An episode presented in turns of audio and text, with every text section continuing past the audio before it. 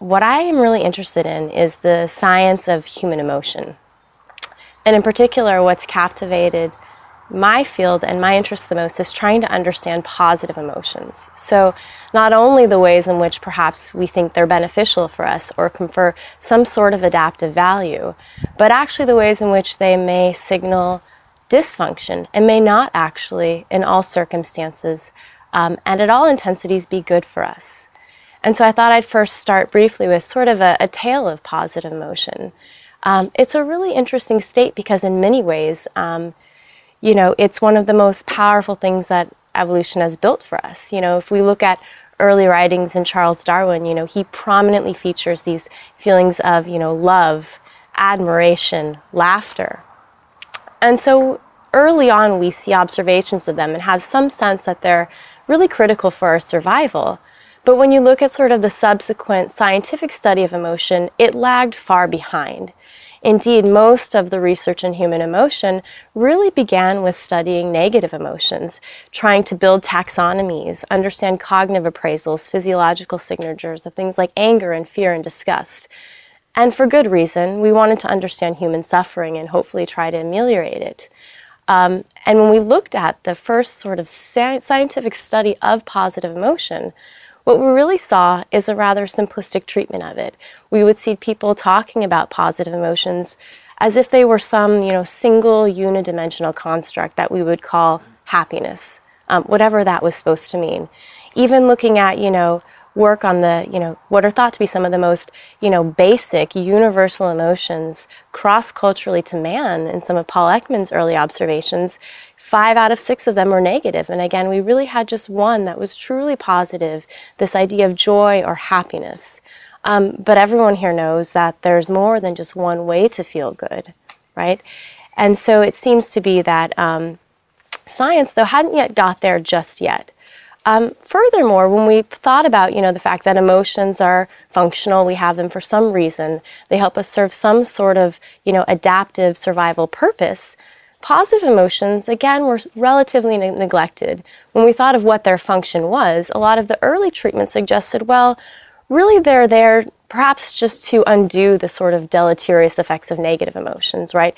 We saw work, you know, by Barbara Fredrickson, Robert Levenson, and others that showed really profoundly that when you got sort of, you know, sympathetically charged by some kind of negative emotion, that positive emotions could kick in to kind of help you recover or come down to some resting baseline. And although that may be some important finding related to a consequence of positive emotion, it's not it's you know it's not the sole function in its own right. Positive emotions are not simply healers, um, and they're not simply there to counteract the effects of negative emotions. They have their functions of their own and in their own right. And I think only recently have we really seen these empirical tides begin to shift and to really turn our attention towards trying to understand what exactly positive emotions are, um, sort of what their functions are for us. And I think, you know, in many ways, what good are they for us? And I think this is an exciting time in the field. Um, but I also think, you know, as it's grown and gained momentum, a lot of the research has focused, perhaps understandably, on trying to understand what benefits positive emotions confer for us, right? We know from this research there's been, you know, a robust domain of findings that have really said not surprisingly, positive emotions seem to have some sort of benefits for us, right? They help us build vital social bonds. There's even some work in health psychology disciplines suggesting they may enhance physical immunity to stressors, right? And some work suggesting they play some role in sort of expansive creative thinking. Um, when I sort of entered this field, I looked at this and I said, well, you know, let's let's wait a second here. Is this really all there is to the story? And I think here's where I've gotten most interested in this field of positive emotion, and I think where a lot of the most perhaps interesting insights about positive emotion have really kind of come into being in the past couple years. So when I thought about sort of where is this field of emotion, um, and positive emotion in particular in the past couple years, this is really, I think, where my attention turned. And I think, you know, it's suggesting that, you know, how we traditionally think about positive emotion and the role it plays in our well being is not at all as simple as we thought. And it's far more nuanced and far more complex. And especially if you think about the relationship of positive emotion to our general sense of well being and how we survive and flourish, it's not some simple linear relationship. And I think some of the critical factors that it really depends on in understanding the role that positive emotion plays in human well being varies as a function of the, I would say, balance of positive emotions. And I'll, say a little bit more what I mean by that. Um, the context in which they unfold, and I would say, sort of the specific aims or goals by which we go about trying to experience this thing we call positive emotion in the first place. And I think that's what I'd like to talk with you about today is sort of thinking about this really nuanced, almost delicate interplay between this thing we call positive emotion, this thing that we sort of have some intuitive sense must it be good for us, right? And to actually say, no, it's not quite that simple. Um, it's a far more rich and deep relationship that I think not only tells us something about emotion, but I think just says a little bit about the role that psychological states, perhaps more generally, um, play in better understanding our human nature. Um, so, what I wanted to start out with in sort of playing out these three themes for me um, was a quote that I remember first seeing um, by Aristotle, who I often go back to and think had many of the most sort of you know prescient, fascinating observations about human emotion. And as psychologists, we're just trying to catch up now and sort of build some empirical data um, to really flesh out his observations. So he has this wonderful quote, and I'll, and I'll read it to you. Um, you know, he said, Getting angry or sad is easy and anyone can do it, but doing it at the right amount, at the right time, and in the right way is not easy, nor can anyone do it. And I mean, here he picked up some of these key themes right away. He talked about the amount or intensity of an emotion experience. He talked about, you know, sort of the timing or the particular sensitive context in which this emotion sort of reveals itself. And he also talked about the way. Um, and I think of the way in terms of sort of the, what are the ways that we try to achieve these states in the first place. So I want to start out with this first theme, which is really about the amount of you know emotions we experience. And when you think about positive emotion, probably most of you see things, you know, not only in the in scientific form, but also in sort of pop culture that suggests that what we ought to be doing is really striving to sort of maximize these positive states, right? Um, or just the general term happiness. That what we should be going out and doing is finding ways to increase the frequency, ten- intensity, and amount of positive emotions that we experience. And I think what I would say is that that may be going about it in all the wrong way and that what actually may be most important is to think about positive emotion as a very delicate balance and an equilibrium that we want to constantly keep check on. And so, what I'm talking about here, in a way, is like the magnitude or intensity of any emotion state we experience. And I think this applies to positive emotion as well. Um, so, here, I think really what we're going back to is this principle of moderation and the idea that positive emotions are no exception to that. And so when you look at some of the recent data that's come out in the past few years about positive emotion, it's really suggested that intensely high or great magnitudes or degrees of positive emotion um, don't necessarily confer you know, um, these sort of direct benefits, you know, in terms of increasing our well being or our psychological health. Um, and some of these findings at first, when I saw them, I found them really counterintuitive. Um, so, for example, we all think that, you know, positive emotion is something that should enhance our ability to creatively think about solving problems, that it should sort of open up our re- repertoire to sort of pick from different possible ideas or strategies. Um, we find, though, that when people actually sort of go beyond a critical threshold, sort of hit a peak and pass that, that they actually have a harder time solving problems effectively, that they become more rigid or inflexible in their sort of behavioral repertoires, that it seems to be the case that too much positive emotion, um, thinking especially about these high arousal states of excitement and joy, actually leads us to become less creative. Um, and then the piece that I love the most is thinking about sort of what are the sort of action tendencies associated with some of our most common positive emotions. And if we think of some of them, especially like excitement or enthusiasm, they motivate us importantly to seek out rewards in the environment, to try to obtain them, and once we obtain them, to go about savoring them. And so, in many ways, I think it sort of narrows our focus on rewards and how can we find them, attain them, and keep them for as long as possible. Um, and what we find is that individuals um, who experience again these sort this sort of heightened magnitude of positive emotion this is measured in a lot of different ways using self-report scales and also with children um, parent and teacher rated observations um, of the extent of sort of positive emotion that they're expressing is we're seeing that it when it's experienced too intensely and sort of out of balance it causes you to neglect important threats and dangers and pieces of information in the environment around you. And so as a result, it, we see associations with greater risk taking. So, um, you know, sort of engaging in um, reckless driving, you know, substance abuse, unsafe sexual practices. Um, and some people would argue this may help explain this one finding, um, looking at children who were rated um, in terms of their um, dispositional cheerfulness and followed them longitudinally over the lifespan. And what you find is that children who were rated as more highly cheerful actually had um, greater uh, mortality risk later in life. Um, there could be many reasons to account for this, but I think. I think one one possibility might be, um, at least you know, tentatively, that there's something about heightened positive emotion beyond a critical threshold um, that we need to be really careful of and really think about keeping it in balance. And in my lab, we try to study this in the clinical context of individuals suffering from emotional disorders. Um, and one entry point that we've begun to look at it um, are among individuals with mania that at least show some characteristic signs of heightened positive emotion and sort of this appetitive system that's kind of go, go, go towards rewards.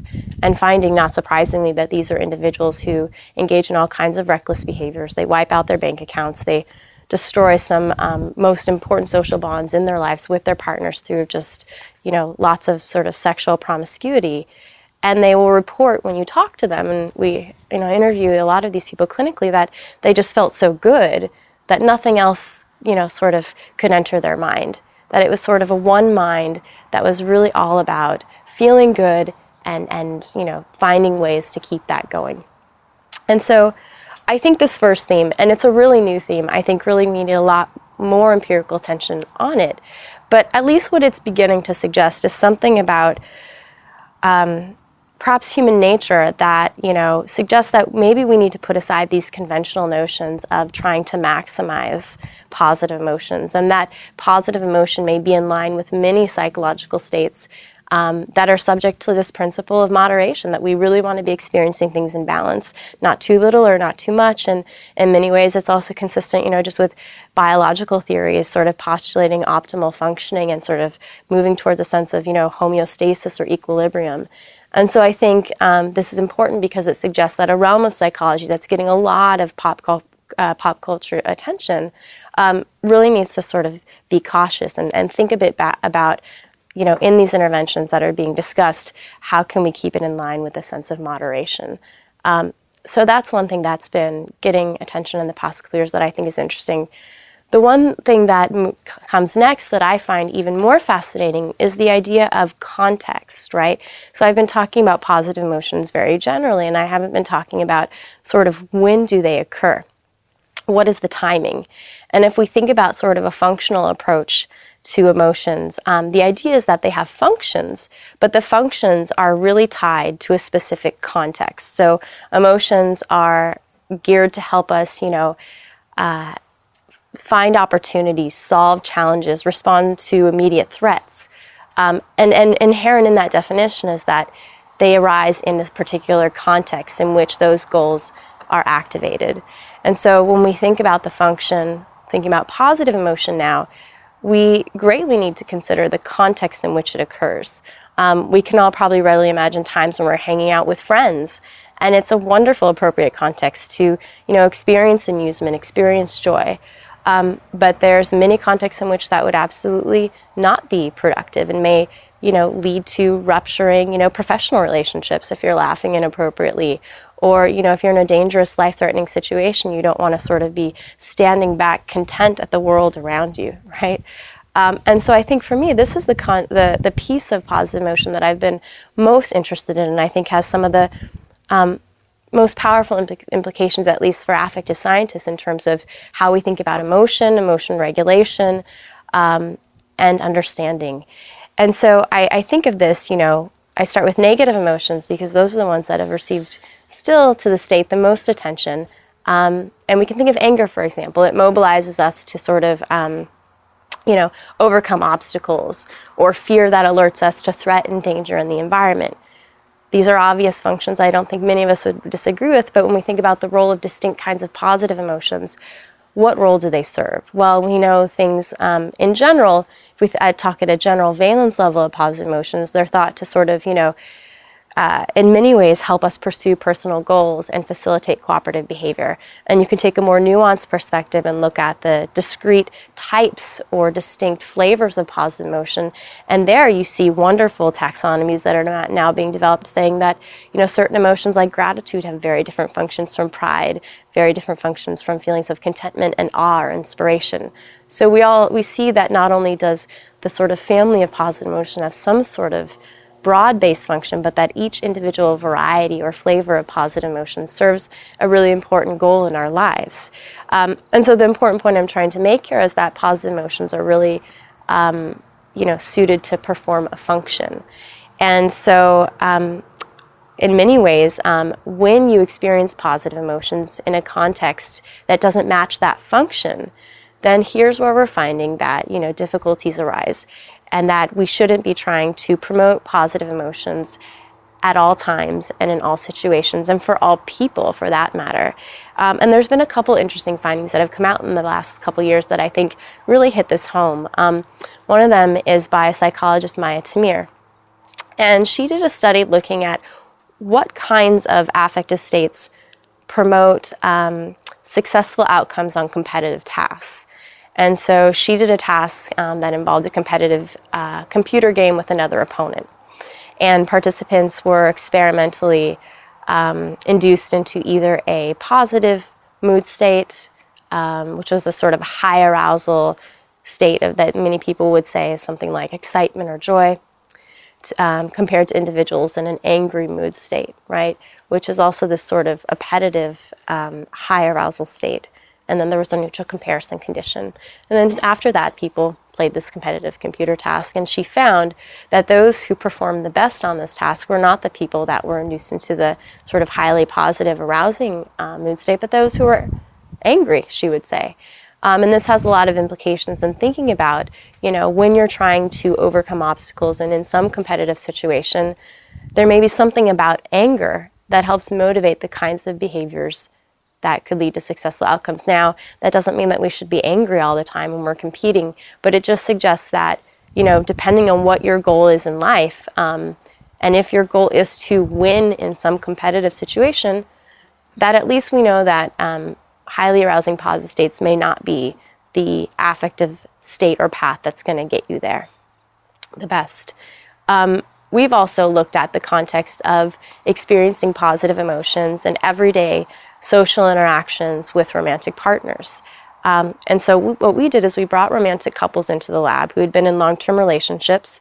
Um, so these are perhaps our most, you know, highly valued social relationships in our entire life, um, and highly ecologically valid in the context of trying to understand emotional dynamics between two people.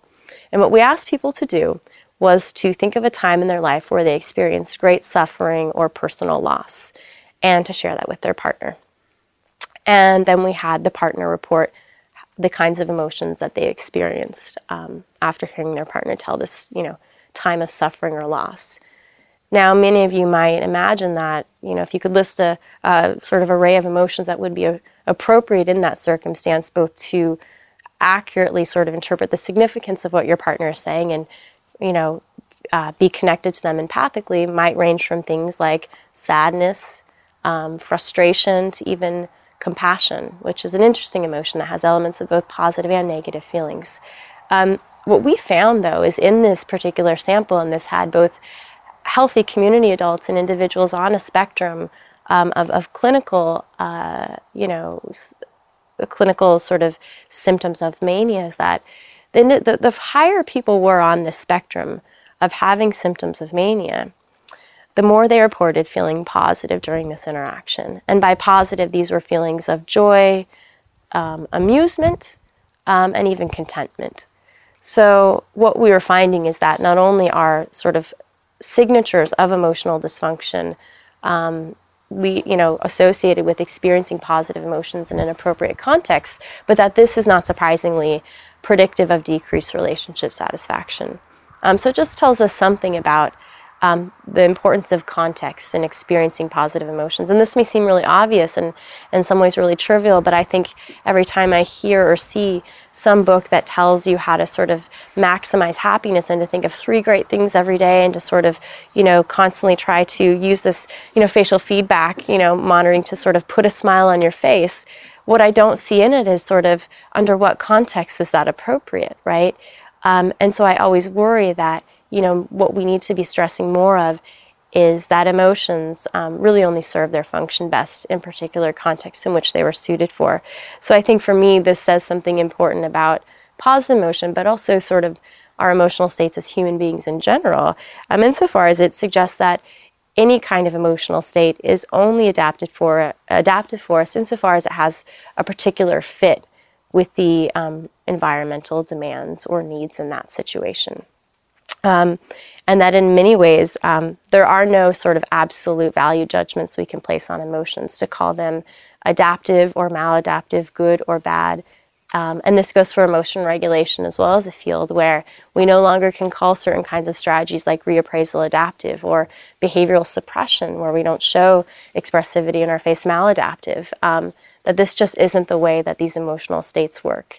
Um, nothing is inherently adaptive or maladaptive. So that's a second theme that I think has been getting a lot of attention is sort of what people will call context or the context sensitivity of our emotional states, behaviors, and associated regulation strategies.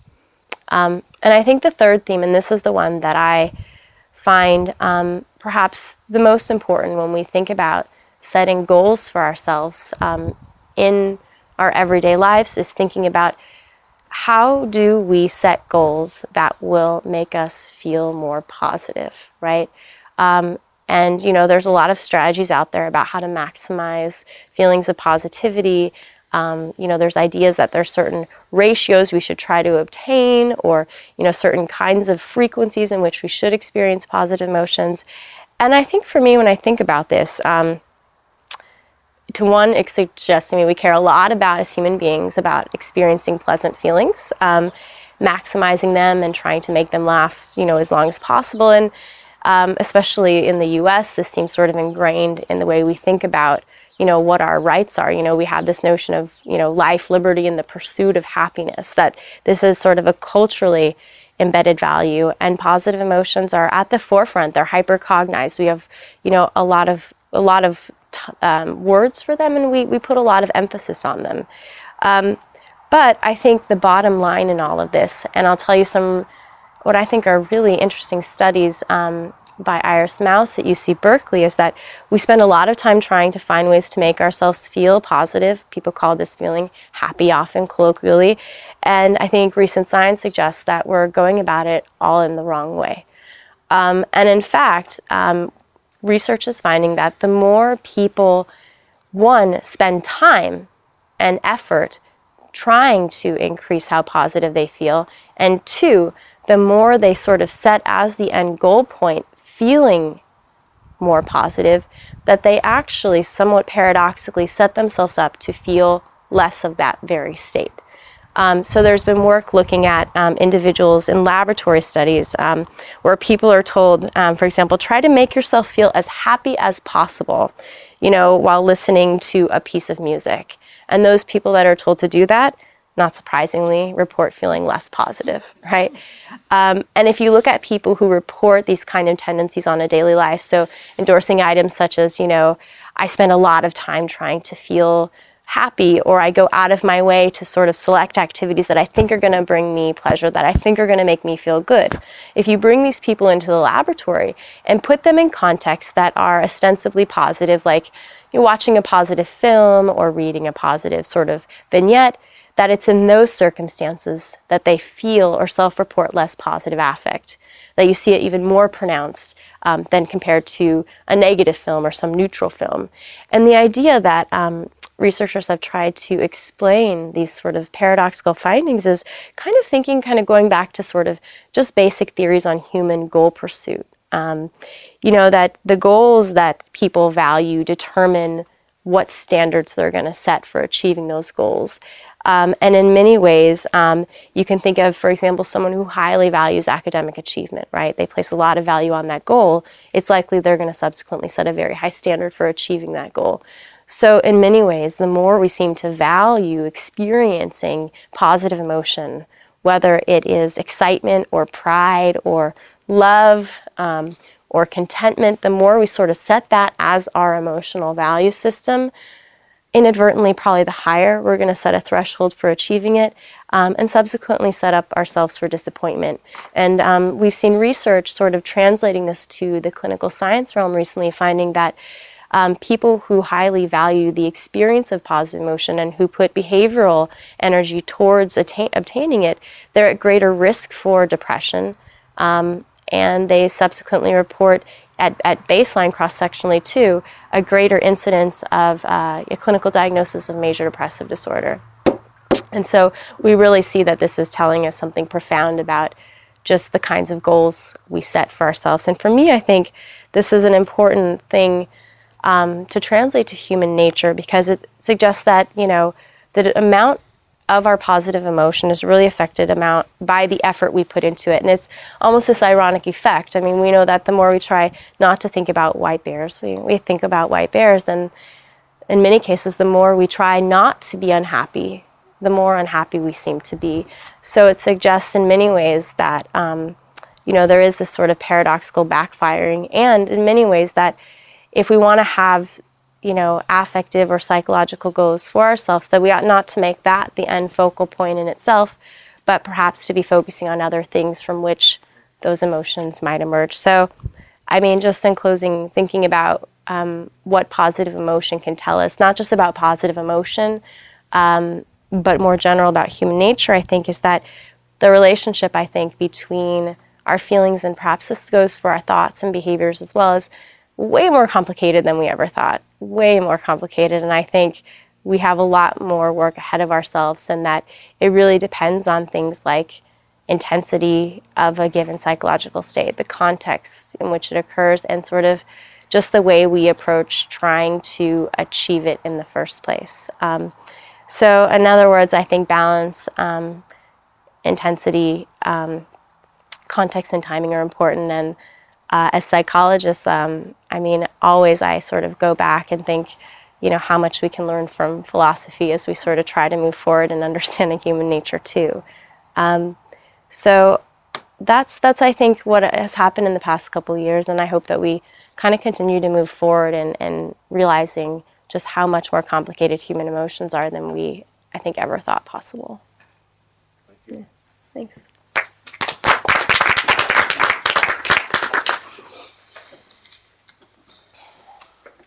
It felt as if, in a way, there was a, yeah. there's like a, a, struggle in the remarks that you made between two visions of what a theory of emotion should deliver on. Yeah. So one vision is that what it should deliver on is tell us whether it's good or bad, right? Mm-hmm. And then mm-hmm. another theory is that it should tell us what its function is and what role it plays mm-hmm. in the psychological system. And if you thought of other kinds of psychological systems like vision, it would never occur to you to ask the question, like the visual system, good or bad? Yeah. Like, yeah. Have too much of it?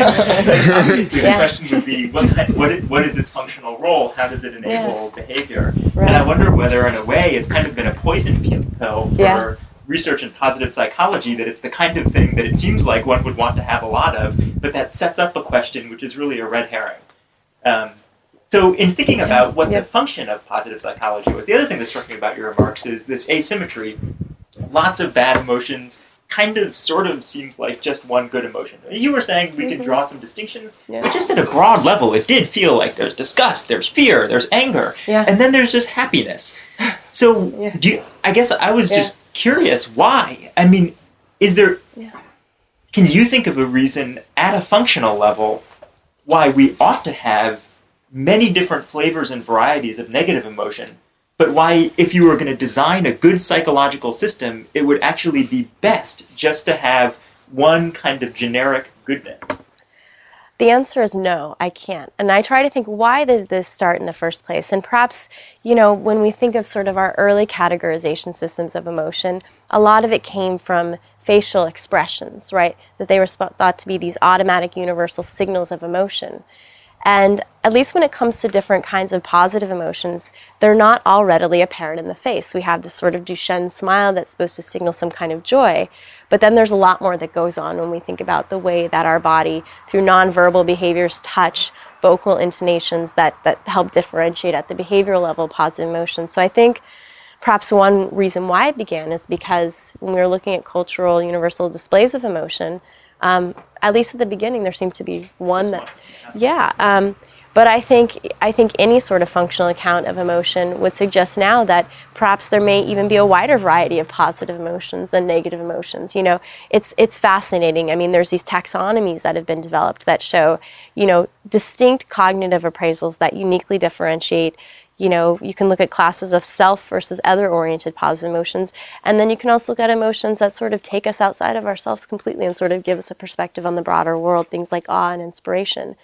And um, they're incredibly important for us. And, you know, there's recent work suggesting they have different vocalizations and that even these positive emotions can be distinctly and reliably communicated through physical touch.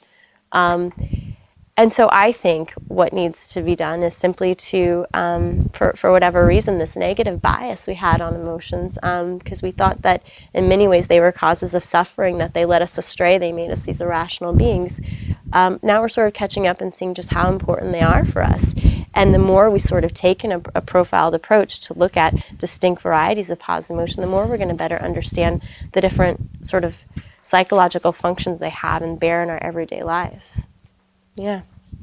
But I think you're exactly right. And I don't, it's interesting to think about why there was this value system placed on emotion, but not, right, on, on vision science per se. And I think it gets even more complicated when you talk about value systems and we think of cross cultural value systems. I mean, much of the positive psychology movement is driven by um, sort of westernized US notions of positive emotions. And so as a result, it's focused on high arousal positive states um, as opposed to had it emerged, you know, in more collectivistic cultures, it might have focused on more low arousal, positive emotion states. So we seem to care a lot about emotions and have value systems, and I think that has sort of clouded our scientific judgment and sort of oper- operationalization of, of where to begin and what, what these are. Yeah. So I'm, I'm with you. yeah. So I, I have yeah. one question, which is touches on the last thing that you were sort of talking about, and mm-hmm two things that might be related. I'm struggling to understand are emotions the end goal state themselves? Or are emotions merely the signal of some goal, goal state? In other words, just take a totally different analogy. Say, my goal is to be rich, but the signal could be, oh, people drive BMWs who are rich. So I could say, I'm going to go get a BMW. That's not going to make me rich. Mm-hmm. So I'm just trying to understand, is the emotion, and I guess I mean this both normatively. Yeah. So that could be one way in which we could be giving bad advice. We're saying to people, think positive, you know, be happy, yeah. think positive. But that's not what you're looking for those things that generate it. Right, right. But I also am just even trying to understand this positively. That is, is and when we understand the decisions people make, Mm-hmm. How do they think about what they're trying to accomplish? Are they mistaken to be chasing mm-hmm. this? Do they understand what? And that's I think related yeah. to my second question. In yeah. what you talked about, you were sort of taking these reports of emotions, and maybe there's much more literature. So I'd love to just yeah. hear more about when I think about my own emotional state. Don't worry, this is I'm not gonna. think about my own emotional state. It's almost like an illusion in my mind that I can report it. It feels like as I gain maturity, one thing I learned is that actually my emotional state is not as accessible to me as I thought it was. Yeah. And how how do we think about those things? Do you know what I'm saying? Yeah, I know exactly what you're saying. Um, so to start with the first point, I think so. It's interesting because when we look at some of the most basic accounts of what emotions are in terms of are they the goal themselves or are they simply uh, a pathway to get to the goal? I mean, many ways what we think of emotions doing as sort of eliciting a certain set of action tendencies or behaviors that are going to help get us towards a goal. So, an emotion is a signal to us, it's a source of information. And that information is going to guide us to sort of decide do I approach or avoid that particular person? But it's not the emotion itself that's the goal. It's the emotion that gives you information to sort of set you off on behaviors that are going to get you to your goal, right? So I would say many emotion theorists would would not think of emotion as the goal in and of itself. That being said, if you sort of ask, you know, people's perhaps everyday intuitions about emotions, and you say sort of, you know, ask them about their goals in life, well, it's to be happy. My goal is to be happy. My goal is to feel less sad and less anxious. And even from sort of a, a clinical psychology perspective, you know, working with patients who come into therapy, their goals are often very emotionally defined. They want to minimize negative emotion uh, intensity, usually, generally speaking, um, and maximize positive emotion intensity. And I think what we need to do is sort of use this information and sort of leverage it in sort of an educational way to say, well, emotions are certainly important, you know, facets of our lives. They, they give us information and they, they, they signal to us something, but they're not the goal itself. And so I think that's that's the confusion. I think that many people have this desire to want to move towards emotion as the goal, when it's anything but that. It's sort of what are the behaviors that happen after the emotion is elicited, and do they take you towards or away from where you want to be going? Can I ask yeah. Uh, just quick clarification yeah. on this because it strikes me that we talk, and I think it's an American thing to be honest. This focus yeah. on happiness as the goal. But even you, when you're talking about your goals, you, you frame it as if, well, uh, if we just stop focusing on being happy, it'll make us more happy. And so it's even an end goal for, for in, in your talk mm-hmm. and it's it strikes you know when i my parents being the immigrants that they are uh, mm-hmm. uh, always would tell me you know it's weird to say I'm doing it to make myself happy. And many many times I opt to do things that will make me very unhappy, knowing so because I have a goal. And sure, like at some ultimate level, like I, I want to achieve all of my goals, and presumably that happiness is the signal that I've achieved the goals. But I don't ever feel directly motivated by an attempt at happiness. That's a good thing.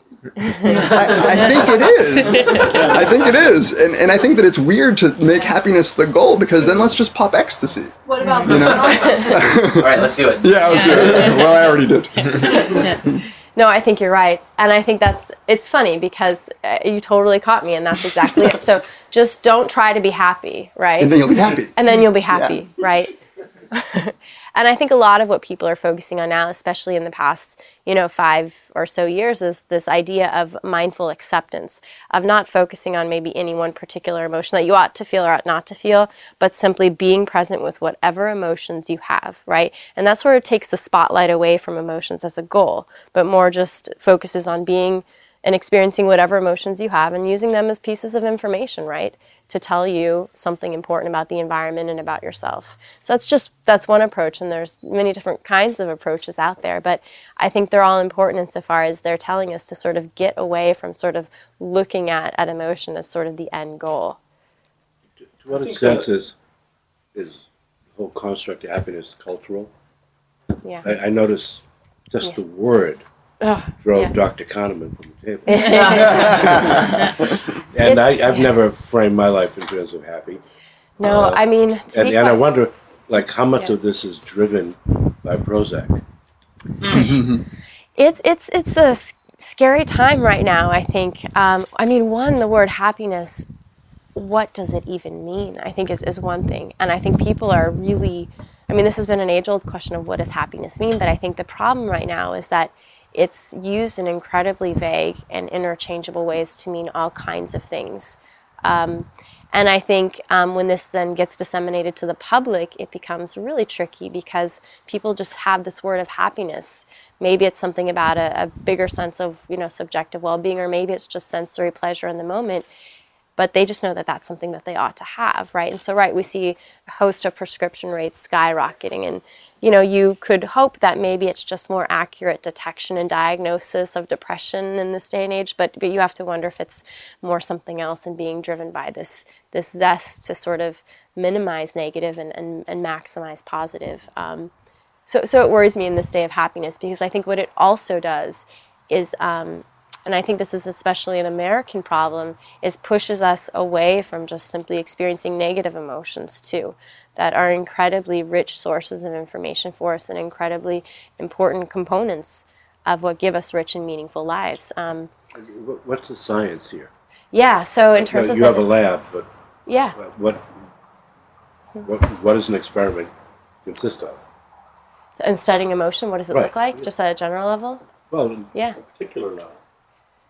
Yeah, so um, let me think of a good experiment in our lab. So, one of the studies that we've done have been to try to look at emotional responses. Um, Laurie will remember this task um, emotional responses that are self referential. So, what we do when we study emotion is we take a multi componential approach. So, we'll bring someone into the lab, and in one study, we were trying to look at the experience of self conscious emotions. And so, we had people um, come into the lab, they sit in front of a computer screen, and what we're doing with them is, are three things. We're measuring them simultaneously. We're measuring their subjective or self-reported emotion. That's one piece of emotion. It may not be the truth, but it's but it's an important component. Two, we are videotaping participants and coding their expressive signatures of emotion in their face, um, coding them using many different standardized systems, FACS, SPAFF, all these things that look at features of emotion. And then we look at their physiological signatures. Would you like the tapes from today? yeah, we'll, we'll, code them. Um, and what we think is that you can't say anything about emotion from any one single channel. Um, it's going to lead you down the wrong path. So in studies like this, we'll have people sing along to a karaoke task. Um, and then, unbeknownst to them, they have to watch the video themselves. Poor Laurie did this for me once, and uh, it's, shown, it's, shown, in lots of June's talks, which is one of the reasons I was excited we didn't have PowerPoint.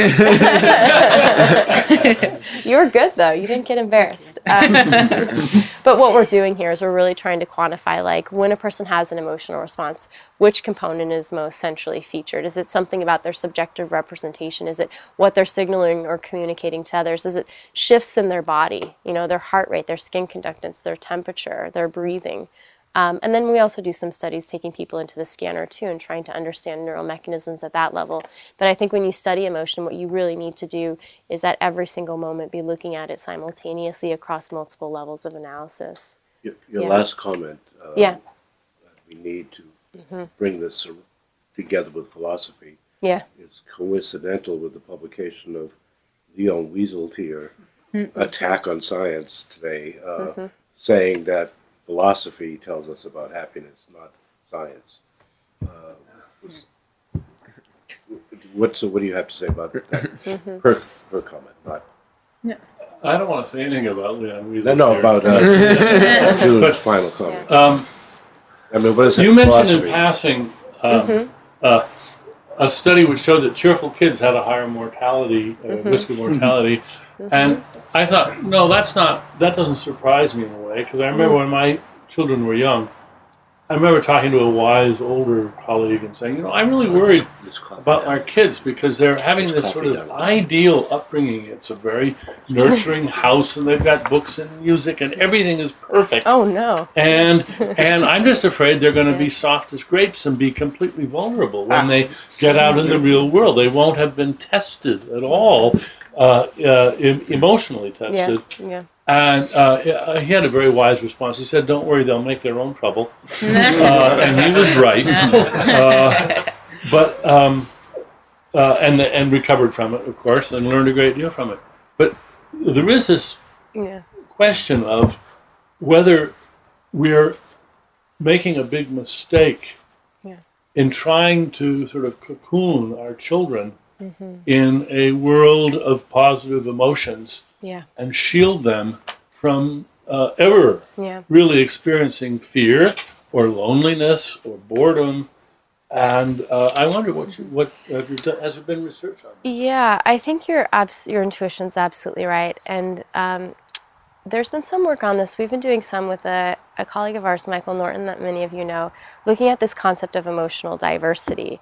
Um, and if you think about it just within a broader sense of ecosystems, diversity is, is really important for you know health and survival of, of that particular system. And we've sort of taken this looking at sort of the inner sort of psychological system and sort of what what is most important for sort of well-being? And when we looked at when we talk about well-being we're talking about not only psychological functioning but actually physical health functioning. So we have these large medical reports from people and what we're finding is that it's the diversity of emotional experiences that both cross-sectionally and longitudinally are predicting some of our best outcomes. So you want like a mixture of things it's fine to have some sort of joy, but you also want sadness. You want the experience of guilt. You want the experience of, you know, loss. All of these things are really important in sort of keeping us, um, I would say, building sort of a, a, psychological strength to know how to experience these emotions, to know how to cope with them, and to, I think, get information from from the world around you too. So I think in terms of you know how does this relate to raising children, I think as much as you can expose them to different kinds of emotions and not let any one kind predominate. I think that's what's going to be most critical is sort of the diversity of experiences at the affective level. I have one more you know, question. Yeah. Mm-hmm. No, I was just going to ask. Yeah. Uh, you know what your thoughts are on the functional count of emotions that includes not only their internal function, but also their interpersonal function. And mm-hmm. the thing that's interesting to me about emotions yeah. is not what you feel inside, but the fact that mm-hmm. that I display the emotion and that yeah. not only do you read it, mm-hmm. but you mm-hmm. copy it. That there's a kind of emotional contagion, which is a very fundamental feature to my eye of emotion. So you mm-hmm. people are mm-hmm. depressed, you become depressed, or anxious, or happy, and that's that was something I'm very curious about your thoughts on this this interpersonal account of emotions, not just the intrapersonal account. Well, yeah, it's so interesting. So I, I teach this course on emotion, and when I ask students to, you know, provide an example of a time they remember experiencing some, you know, memorable emotion, they always talk about it in social contexts. Um, usually, it's about people, but often it's with people. And um, many people would say that our emotions are inherently relational and interdependent, right? And that the function of our emotions is not to sort of keep us as individuals navigating the world, but it's to connect us to other people and to sort of re- relate to them in a yeah, so I would say, yeah. in a way, the, yeah. your account, the use of information, I would say emotions yeah. might not be about the acquisition of information from the environment, but the delivery of information to the environment. Mm-hmm, mm-hmm. So I yeah, a conspicuous signal of mental health of a variety of things. Yeah, I mean, there's been some fascinating studies looking at exactly what you're talking about, which is sort of this mimicry or contagion of emotion, and finding, um, for example, in married couples, that those who had the best sort of marital self, you know, quality in terms of self-reporting satisfaction were those who played this dance. They had this mimicry, not only at the subjective level, looking at continuous rating dials of emotion as they were interacting with each other, but even looking at physiological signatures that have been thought to co-vary with the experience of positive emotion. They were in sync with one another, right? As one person's sort of level, looking at cardiac vagal tone shifted, so did the others. And so it seems to be what's most important in this case is not what emotions you're experiencing with the partner, but that you're in sync with one another and there's a sense of, of, of almost coherence between partners, not just within an individual. Yeah. Thank you. Yeah, thank you.